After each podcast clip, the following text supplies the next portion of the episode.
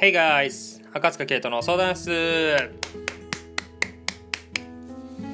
えー、っとタイトルも見てもらえればなんとなく内容のご想像はつくのかなとは思うんですけど、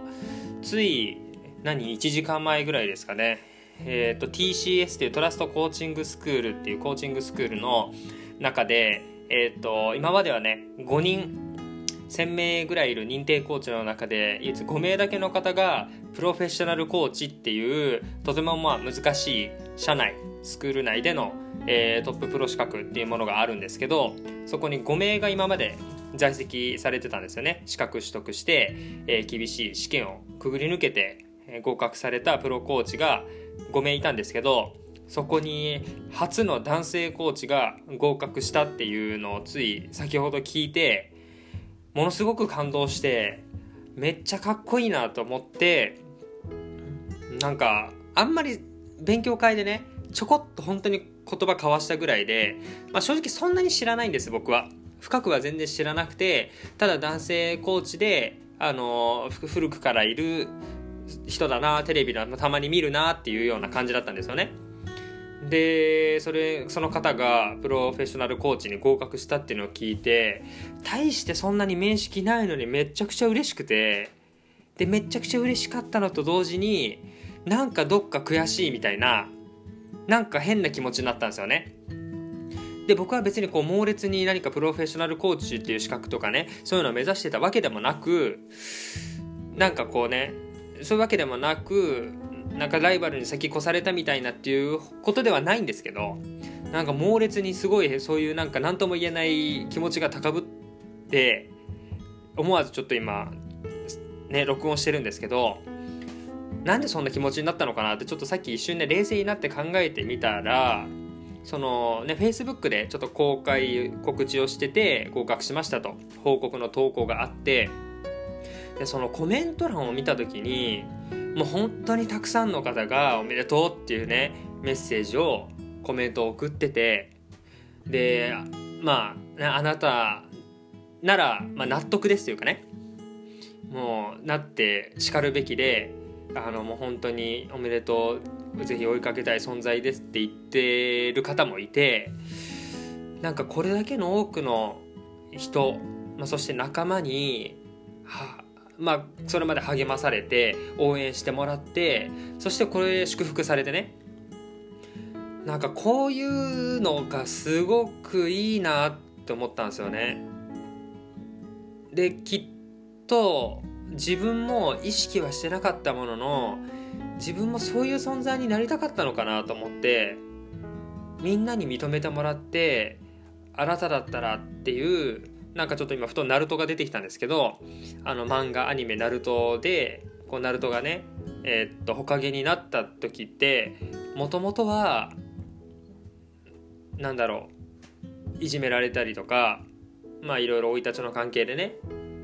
迫害じゃないけどされたりとかして、その中でも本人は自分のなんか芯があって、自分の人道というものがあって、それを貫き通しながら苦悩もありながら大切な師匠もなくしながら進んでいってね、で自分の大切な友達っていうサスケとの戦いとか、まあ、そこでのねかんあのストーリーもありながら結果的にこうね、えー、とほかげになったんですけど、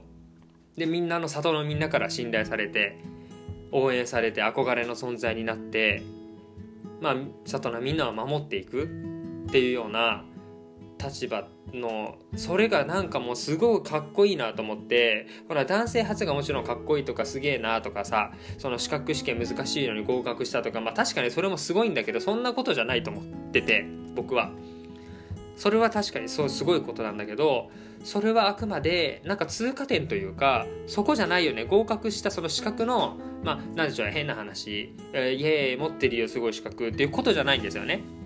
まあそういうこまあなんだろうな、そういうことでもないしたたかさみたいなのもきっとあるだろうし、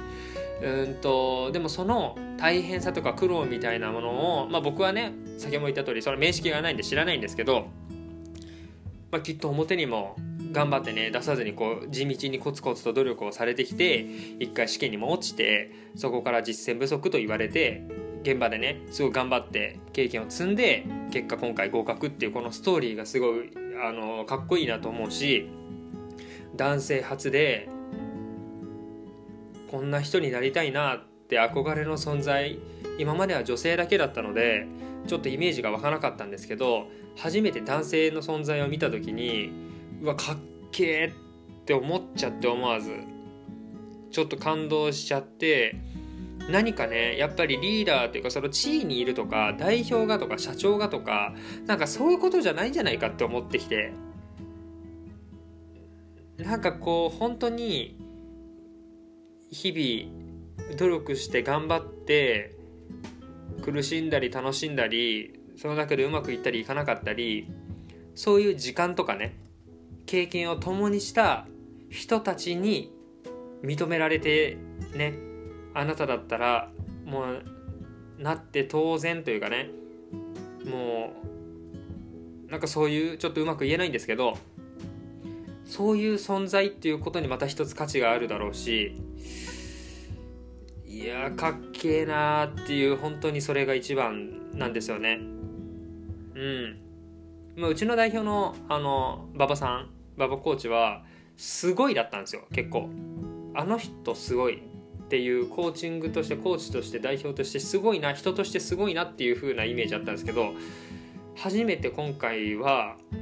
なんかねもうちょっと身近に感じられるというかね、まあ、年齢的にもそうだし、なんかちょっと接点があったみたいなところでもちょっと身近に感じられた人がそういうね存在になってかっこいいっていう表現に初めてなって、いやいいなっていう、俺もそういった応援されて第一線でやってきて戦ってきてっていうのって本当にすごいと思うし、会社員でありながら多忙な状況でありながらそこの結果を出せるっていうのは本当にプロだなと思って、そういう意味でもやっぱり周りの人は理解してると思うんですよね、その方のことを。本当に頑張ってきたんだなっていう、